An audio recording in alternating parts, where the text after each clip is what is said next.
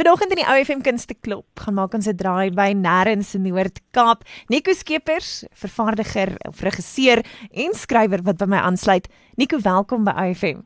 Baie dankie. Vertel vir my, wat kan uh, kykers of dan nou luisteraars verwag wanneer hulle inskuif om Nêrens Noord-Kaap te kom geniet? Dit is natuurlik die verhoogproduksie waarop die TV-reeks gebaseer is en ons is baie opgewonde om nou nou al die jare dit weer te kan doen by Vryheid Kunstefees waar ons in 2017 gedebuteer het met die produksie.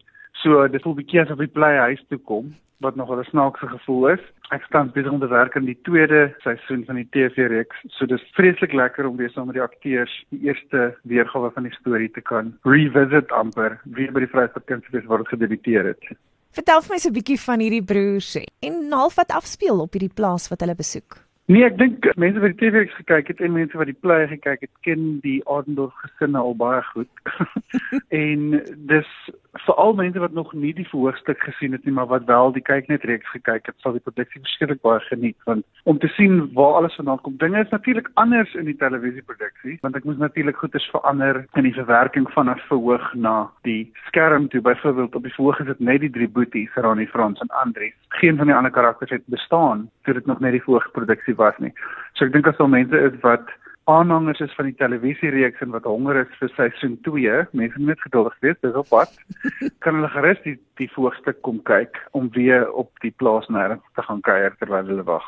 Nico, dis nou iets anders wat terwyl jy gesels het waarna ek dink, maar hoe maak 'n mens daai sprong van verhoog na die TV-skerm? Stories soos wat hy uitsou oor die 13 episode op die TV is alles in play, maar die verhoogstuk is 70 minute lank. Alles wat op die verhoog gesê word, is die binnestem van die karakters. Want hulle praat in monoloogvorm reguit met die gehoor.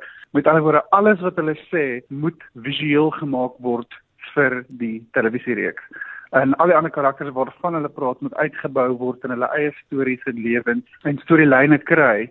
En waar kry mens konflik vandaan om 70 minute en 13 ure in te verander? Was die grootste taak. Sonder om die storie enigstens horisontaal te verbreek maar toe vind ek maniere om dit vertikaal te verdiep as dit sin maak. En om die karakters so uit te bou en om regtig in te klim in die vleis van die binnekant van elkeen van die boeties Jy word nou genooi om hierdie drie broers te gaan ontmoet nêrens Noord-Kaap by die Vrystaat Kunstefees 13, 14 en 15 Julie by die ATKV Wynand Mouton Theater. As jy kaartjies wil hê, gaan maak jy nou by vrystaatkunstefees.co.za. Draai andersins kry dit ook by Webtickets.